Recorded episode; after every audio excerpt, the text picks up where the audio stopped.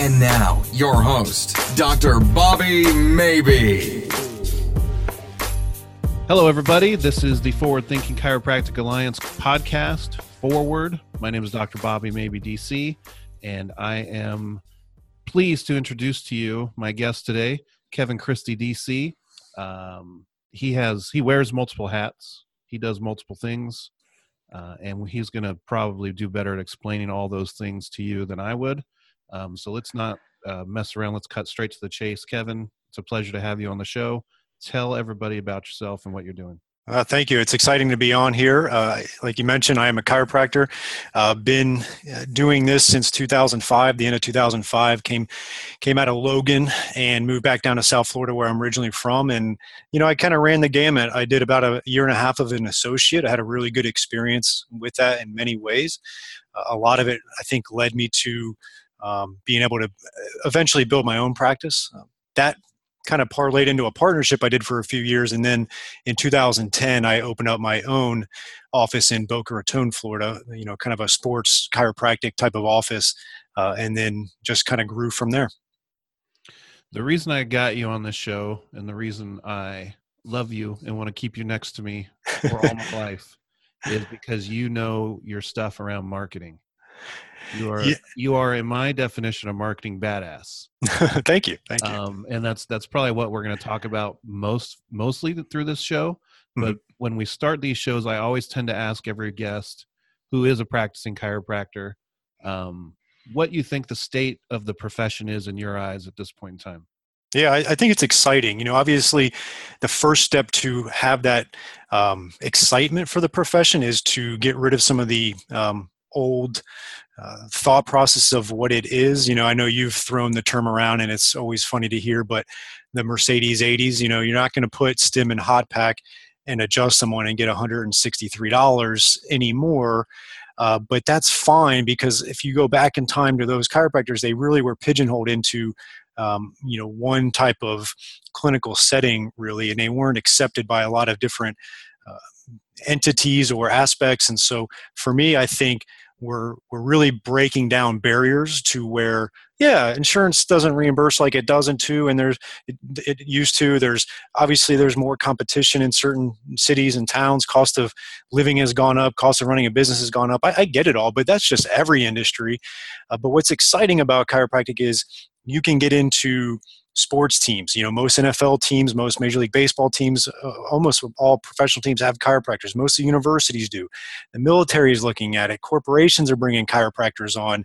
Uh, I ran my practice inside of two different orthopedic groups until I was able to buy my own office space, and I worked hand in hand with them. That wasn't happening in the 1980s, so I think it's it's an exciting time if you look at it that way and you really prepare yourself clinically uh, to to take advantage of it um, and not only prepare yourself clinically, but you've got to be prepared for the war out there uh, of being able to distinguish yourself uh, beyond your colleagues, because to some degree, uh, because of the Mercedes 80s primarily, but uh, the thought processes in the business that have gone on since then uh, have commoditized chiropractic to a certain degree, where uh, you know if you if you're a patient and you're saying I want to go to a chiropractor, I think there's certain expectations and I don't think the younger chiropractors understand that uh, their job nowadays isn't just to deliver what people expect, but to distinguish themselves. I, I couldn't agree more.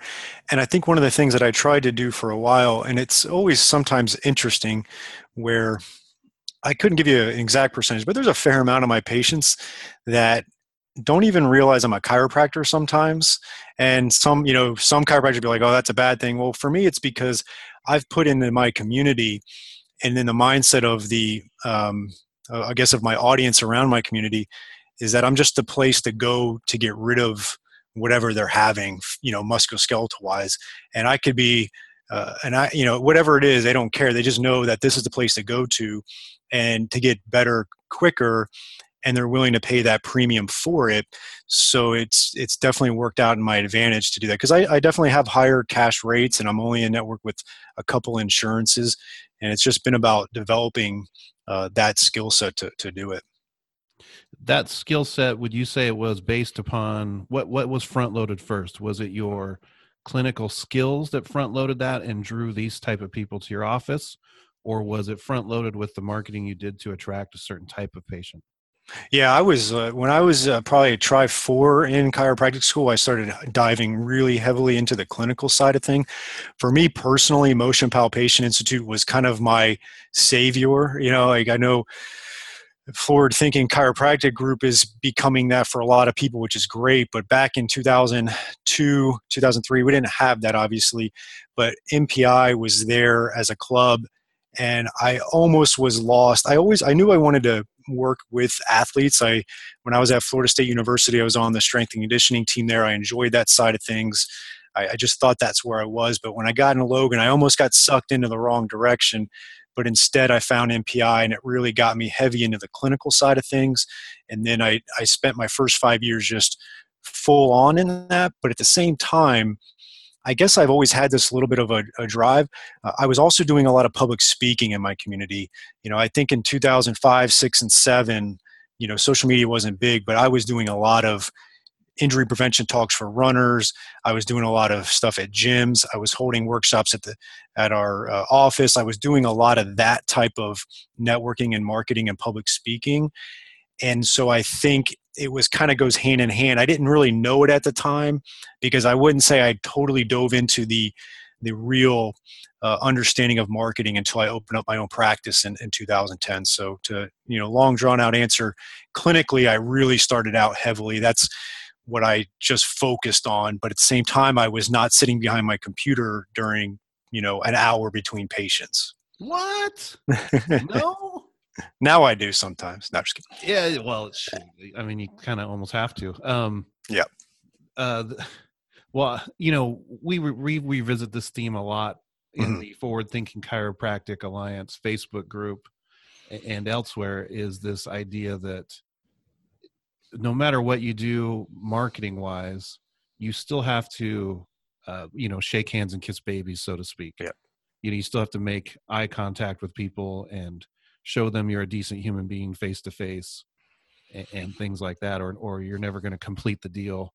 Correct. Um but but that just leads to this this sort of thought process uh, before we get further into some marketing stuff mm-hmm. that there are there are people out there on their keyboards and not in groups not meeting people not out in the community who also have this sort of thought process of uh, scarcity that there aren't enough patients out there not enough people want to see chiropractors the mm-hmm. market is flooded and and it's too hard for them to compete and all these other things um, we almost got into a little conversation before this started about scarcity in the profession, but um, yep. maybe we should dispel some of those myths for some of the younger listeners right now. Hmm. Yeah, I think I think it runs rampant in, in our society. I think it runs rampant in, in almost all industries, and it's that um, you know scarcity, victim mentality. It's not fair.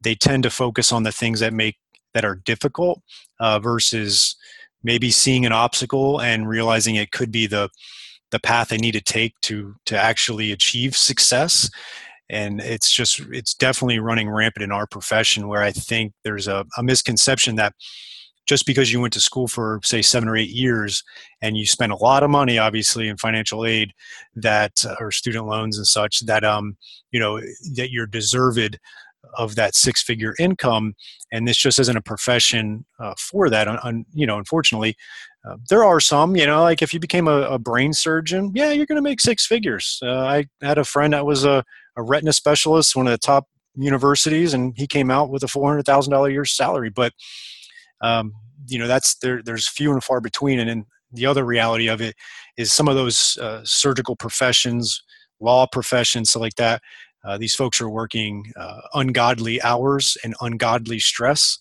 and uh, not everybody wants to to deal with that either. Uh, I know right. I don't.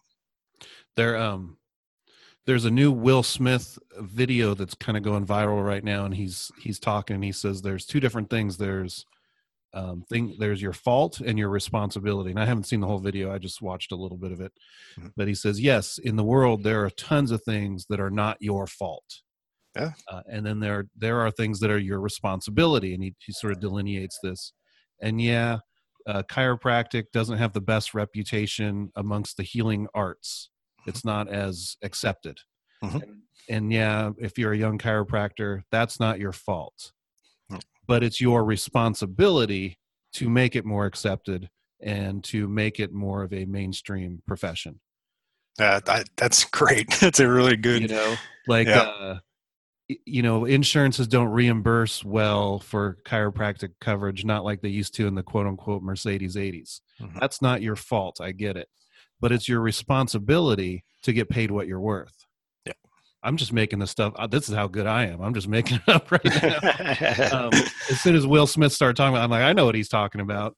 Um, only eight to ten percent of the world uses, or the the public uses chiropractic services. Mhm. Yeah, that's not your fault, but it's your responsibility to get more people on board. Um, and you do that through marketing, through ethical relationships with other people, and through getting out in the community and letting people know what kind of services and what kind of things you can do, do for them and- how you can provide for them. Yeah, and I think a lot of people are they have a very difficult time looking into the mirror and and facing what is the problem and then addressing it because obviously they'd have to uh, address some of their own issues uh, with that and and I think that's the first step is you know it's hard to complain about the profession if you're not doing any external marketing if you're not meeting with people if you're not setting up uh, workshops or talks or you know just meeting and having coffee with with someone that could be a prospective referred to you you just you're just not doing it uh, or maybe Yeah, you that's, are. That's actually your fault. If you're not doing it, that's your fault. That's yeah correct. That's your fault. And then then there's the other group and this is again this sometimes you have to have reality checks.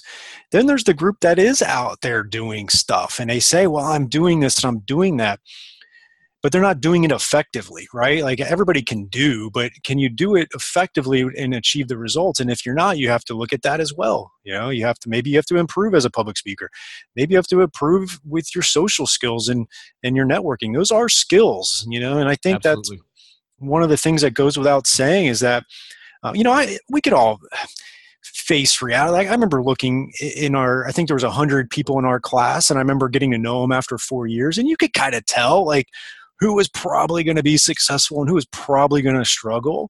And if you you know like if if you don't work on those things and at, you know now it's 12 years later that we all graduated there's some where yeah we were right. And then there was others where it's like wow they really you know got out there and and hit the ground running and worked you know to get through their hurdles or, or get over the hurdles and they succeeded because they took that head on and did it and i've got friends that got out of the profession because they just couldn't stomach it so it's it, it definitely runs the gamut but i think it's a a per, you know phenomenal profession to, to do very well and have a great quality of life right Yeah, absolutely, absolutely. Yeah. It's um, it does come out to some sort of level as a choose your own adventure. You you do, I mean, one of the things that we we fault the the sort of like straighter side of the chiropractic profession for is they take a lot of liberties with the evidence. They take a lot of liberties with claims made about what chiropractic can and can't do for the public Mhm. and they make a lot of they make a lot of they take a lot of liberties with the scope of practice type issues Yep. um and, and that is that is one of the things that makes you grit your teeth about the choose your own adventure aspect of the chiropractic profession but on the other hand like you can literally carve out your own life however you would like. Yes. Uh, and if you're an evidence and this is probably one of the fallbacks of the evidence-based crowd is Mhm. they're they're more a little more uh, uh, rigid in their approach to how they treat people. Not much Yeah. uh, but they are a little more rigid. And um, th- i don't think a lot of them realize that they can carve out their own story. They can make their own practice approach. They can do all these things ethically and with the evidence uh, they just have to be able to with their marketing distinguish themselves on how they're doing it differently. They do. And I think one of the biggest flaws of the evidence based crowd is that they they do tend to be good practitioners right? Clinically they they tend to be very good and sometimes i think they rest on their laurels of that. It's like well i'm just going to be better than everybody else in my community and and that's just not the case. The the sad reality of it is is that if you take two chiropractors, one is great clinically and evidence based, but just does nothing to do any marketing or business development, and then you take the other chiropractor that sucks clinically, but is a mover and a shaker.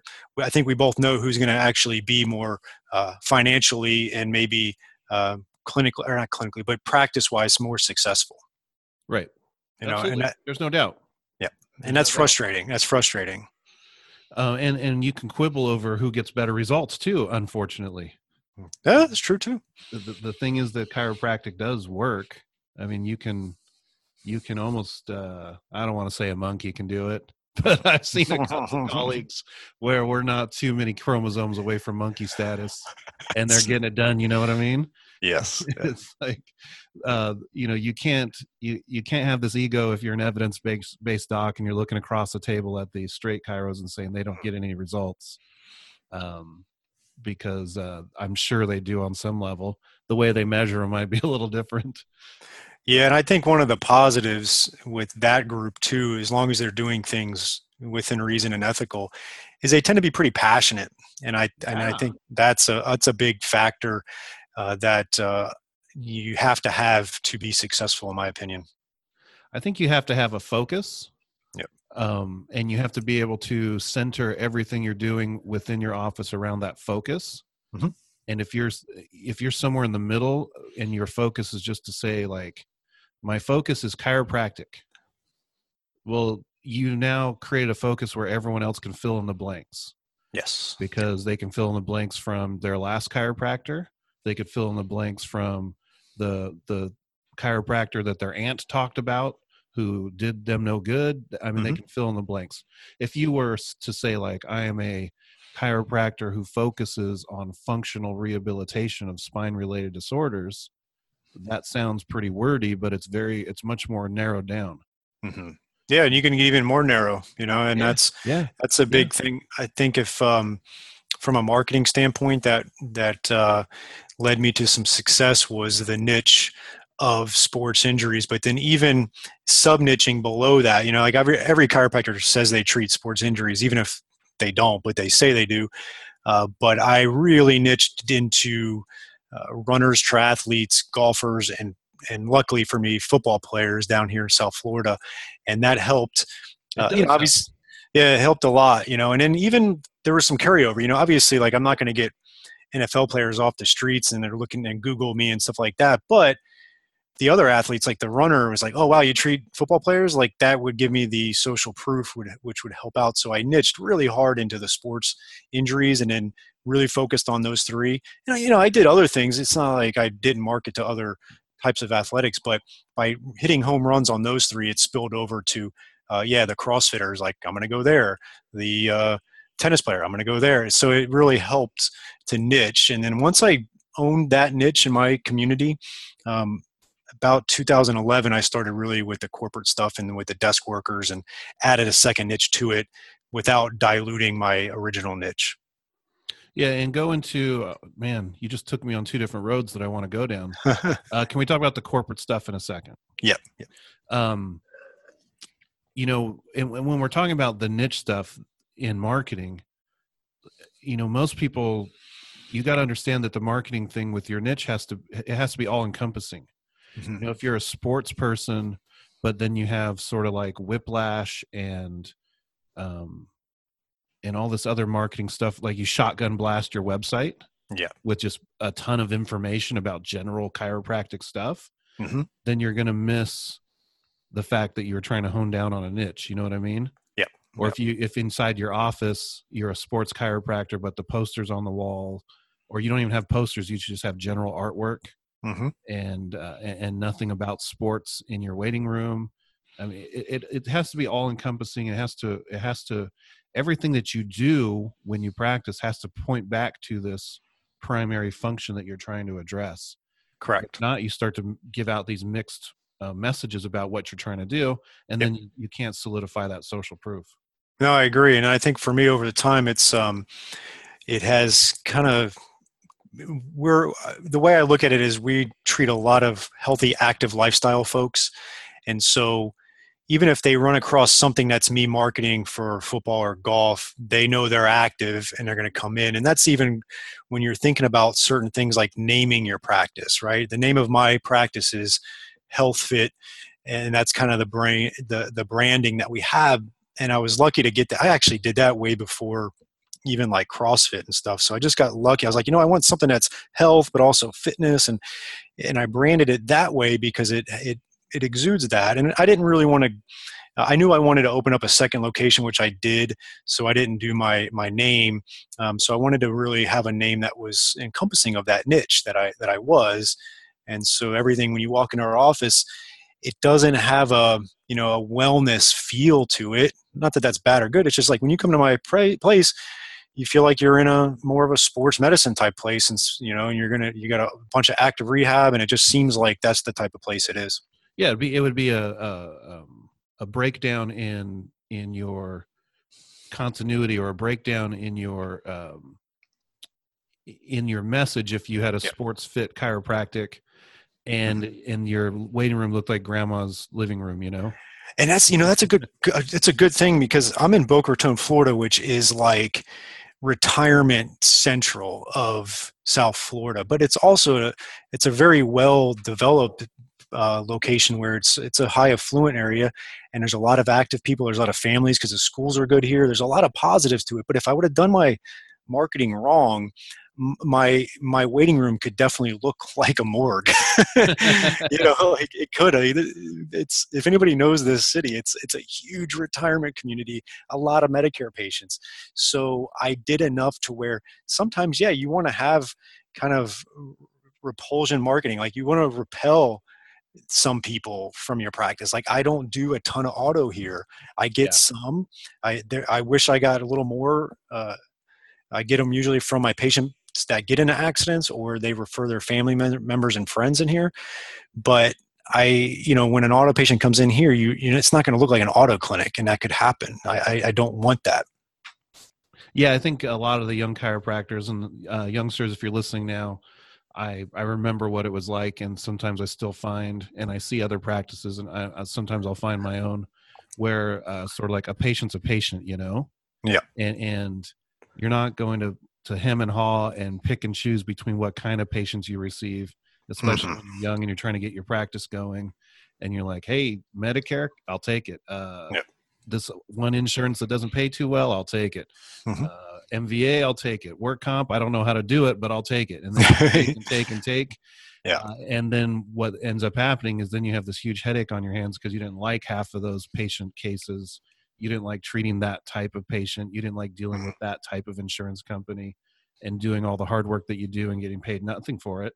Yeah. And once again none of that stuff is your fault. Yeah yeah. But no, it's, it's your responsibility to understand who you are as a person and as a doctor and then start to model your practice around what you like to do so that you can keep showing up to work passionately mm-hmm. and show up to work 100% for your patients and your staff and all that stuff so Absolutely. like um, the most important thing in all of this. I mean, before you even start marketing, before you start uh, going out into the community and introducing yourself, because you don't want to go out there and introduce yourself as Jim Smith chiropractor, because like I said before, other people will fill in the blanks. Before you start all this stuff, the first question you have you have to ask yourself is, "What do I want, and who am I going to be?" Mm-hmm. And you get to invent that character. Now, the the greatest example of inventing a character in our profession at this moment in time is good old Billy DeMoss out there in California. Yep. If y'all don't think he's playing a character, like a role, like he's he's an actor upon a stage, then you have to check yourself. Mm-hmm. But you can learn something from that. You can you can invent and create your own character and your own themes to follow mm-hmm. that are congruent with yourself. Um, and that's what you have to do before you go into these endeavors of marketing and growing your practice and community outreach and things like that. If not, then you're gonna you're gonna get what you get, and you have to not be upset about it. Correct.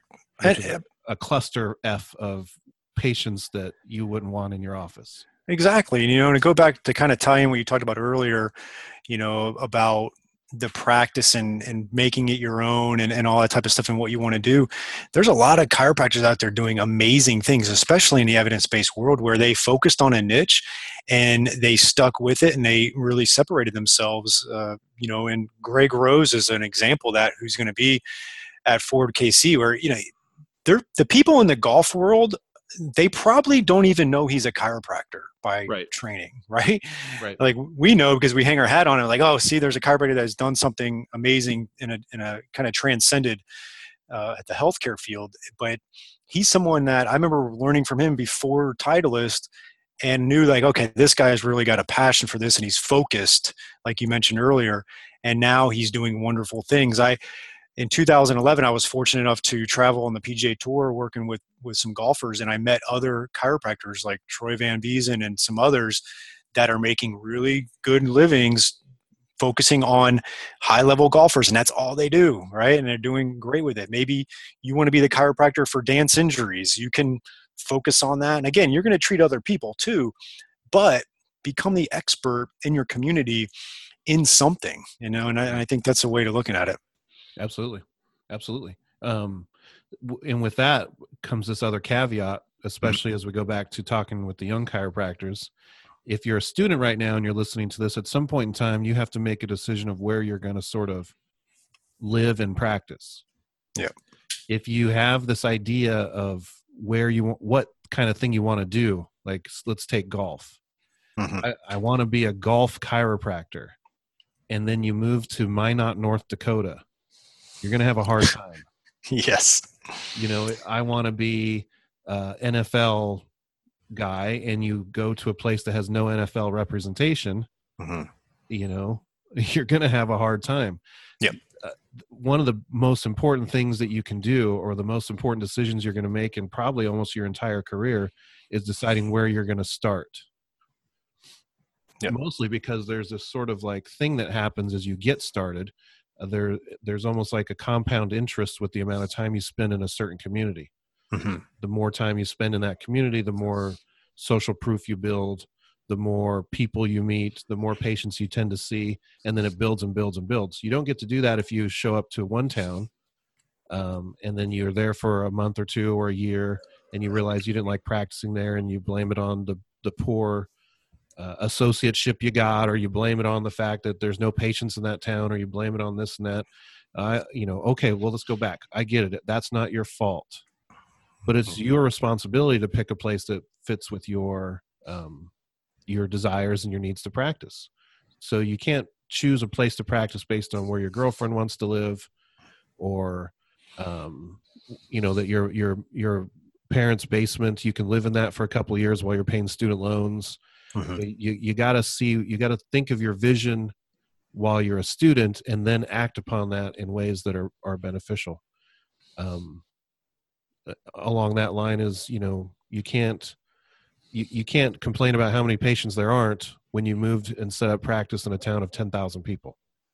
Yeah, I mean that's that's business 101. You know, you have to you really have to have a, an audience there or a market, right? You have to have a market to be successful and there's a lot of cool markets in this country and outside of this country and it's just about you know what is congruent with what you want to do and uh, what can sustain it. And uh, there's different you know there's different levels of sustainability. It's not you know in my town there's a lot of people here and there's a lot more people here than there is maybe in a smaller town in kentucky but i can tell you some of the positives of kentucky and that maybe that area is maybe there's less chiropractors there maybe your cost right. of living and running a business is way down like right. you know my my rent here is astronomical it's but yeah, I can charge X amount per patient more than Kentucky, but I also have to pay a lot more uh, to do so. So like it, you, you can be a good small town. You just got to run those numbers. You got to do the demographics and check that out and make sure it is going to fit that.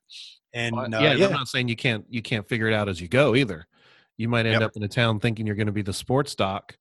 And you start hanging out with people and meet people and realize, oh, there's like a huge equestrian or rodeo community in this town Maybe yep. it should be the equestrian and rodeo chiropractor.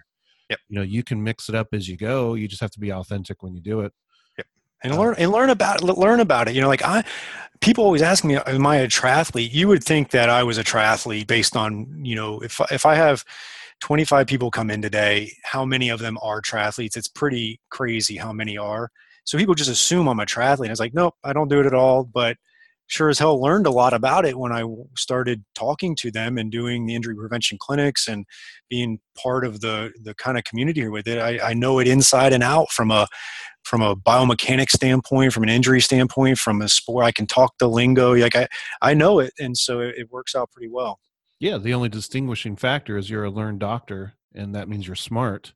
And smart people don't run triathlons. That's exactly. That's that people hurts, ask me that. Man, that hurts because people patients will ask me work. that.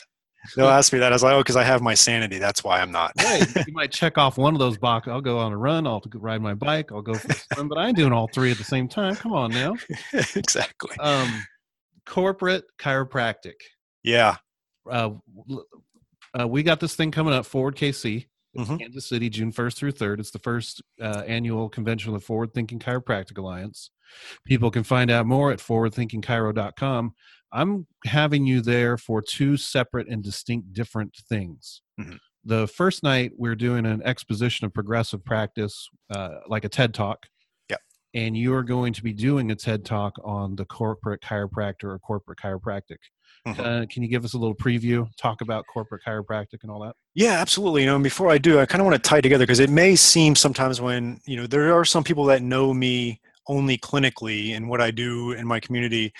And then there's people that think of me at the corporate chiro. Then there's think, people that think of me as marketing, and it's like all these things going on. But if you're going to have, a- you know, a handful of things going on, they do need to be congruent with each other, right? It's not like I own a subway and I'm trying to do that, right? Right. like, like a, the sandwich shop. It, it- you can do these other business investments. That's fine. But everything that I do is really, it feeds each other. You're like, okay, over the last five years, I spent a crazy amount of time and money learning about marketing. But guess what that does for my practice, right? Like I feel like I can open up a third location and know that I've got a, a marketing strategy that's going to make that successful. Or yeah, I do this stuff with the corporate stuff, but guess what happens when I link up with a corporation that's two miles from my office? I get referrals of friends and fam- family. And so it's all congruent with each other and they kind of help feed each other, if, if that makes sense. Absolutely. You didn't go into winemaking. Exactly. I didn't go into winemaking. I didn't go anything that's just totally off kilter of what I am as a as a chiropractor. And so that's the big thing I want you to understand uh, with that. And I, I remember reading this. I couldn't tell you what book it was, but it was Dan Kennedy, who's one of the top marketers, and uh, he talks about having a little mini conglomerate, right? But it being congruent with each other, and that way it feeds off it, and you can grow. And so that's my little mini conglomerate where I've got my two private practices that are sports chiropractic. We've got our corporate locations that we also do ergonomics with. But then on top of that, we sit the marketing knowledge on top of that, and it helps it grow, right? And so that's what we're trying, that's what we do as a business. And so to dive into the corporate side of things, yeah, we got lucky in 2011 and we uh, were approached by ADT Security to provide on-site chiropractic care. So we did, and then that went into a second and into a third location, and and kind of grew from there. And we've been up to like seven locations where we've had on-site care, and we've been down a little bit because I will pull the plug on some locations if I'm not seeing. Um, the return on investment that should be there versus the time spent away from clinic because i think that's a key factor.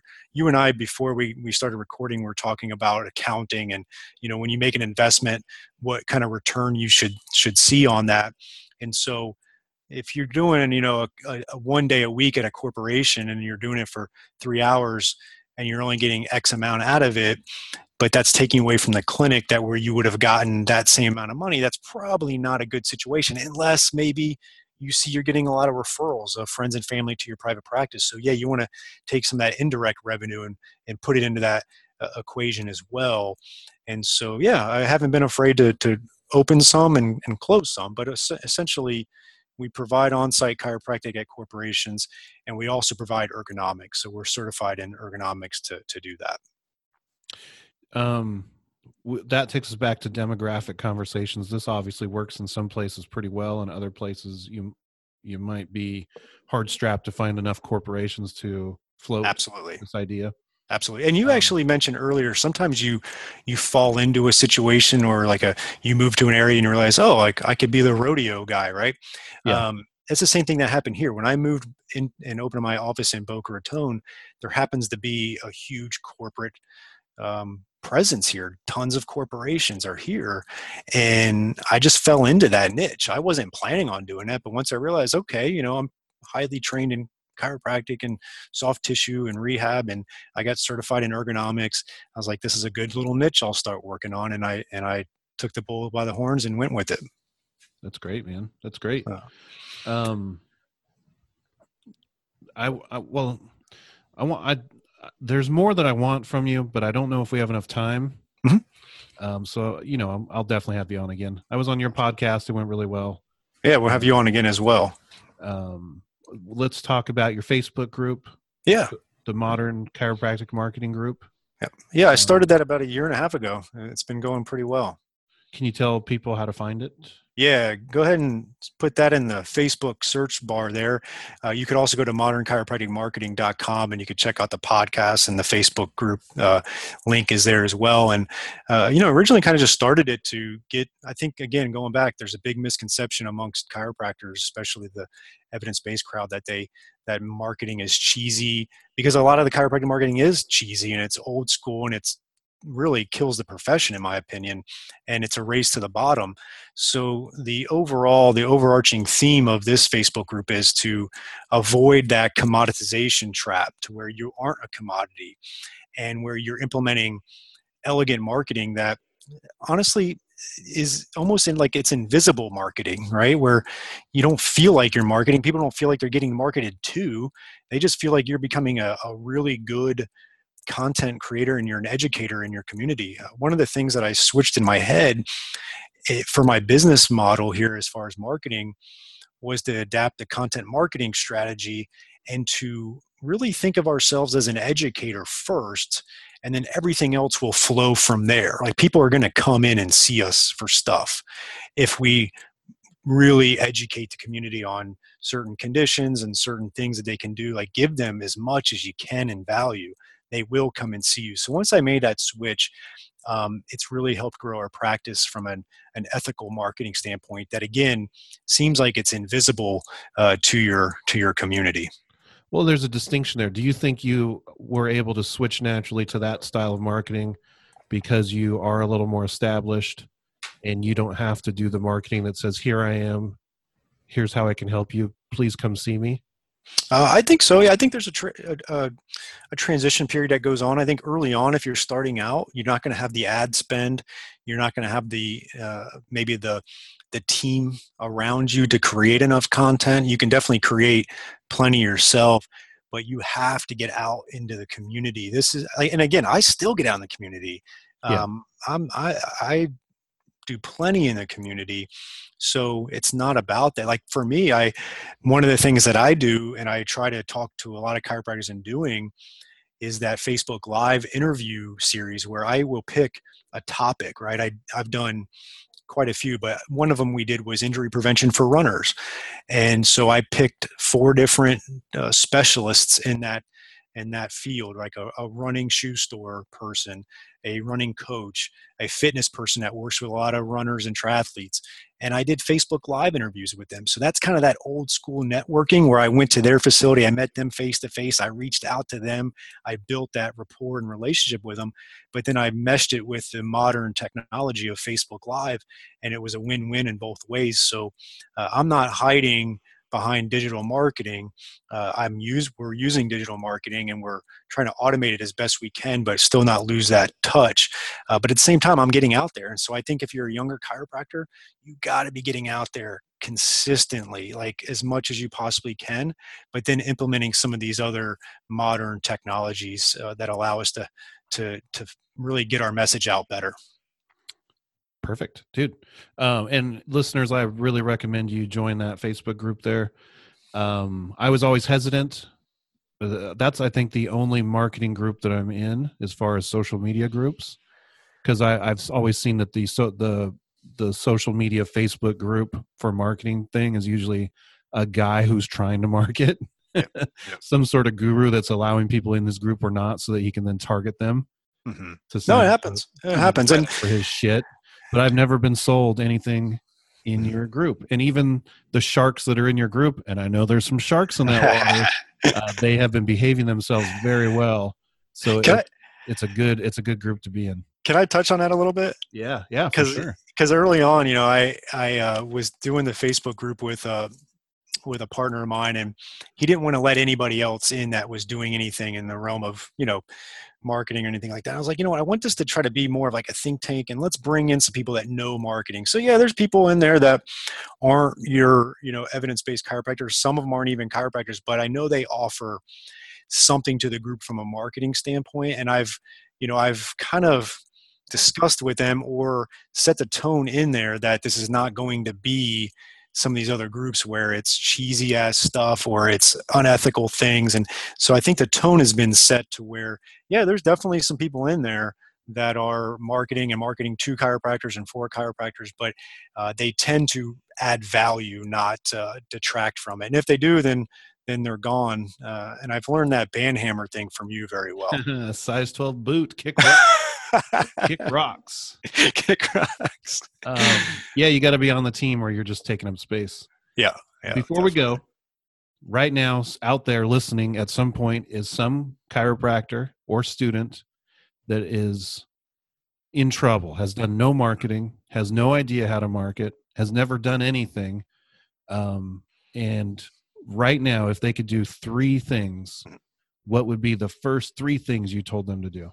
First thing would is if they're struggling, I would go through their financials as much as you can and get rid of every expense that's not contributing to your practice. That is just kind of, uh, yeah, I just haven't gotten rid of that. So clean up your financials as best you can. Get very lean so you're not stressed with that, and and try to really chip away at any debt that you may have with it get your mind right on that then number two start meeting with prob you know if you're struggling which means you have probably plenty of time so spend a lot more time than money on your marketing and networking and really start honing that craft and do that uh, and then the third is trust that if you are in action and you are always improving yourself and you're in action, it will work out. Um, you know, there's there's always going to be bumps in the road along this journey. I know I've had a few and one that was really really difficult in 2015. So just trust that if you're in action and you're always improving,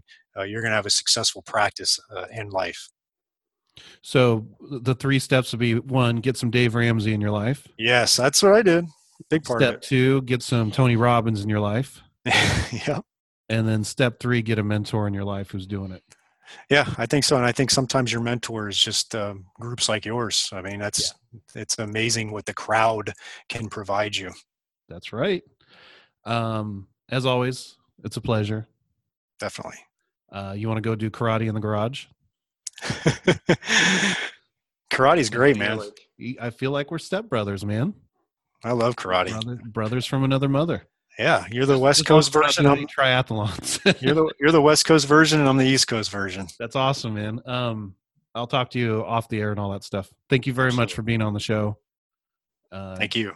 Uh, you're the man. Everybody else is just visiting. Have a good one. You too.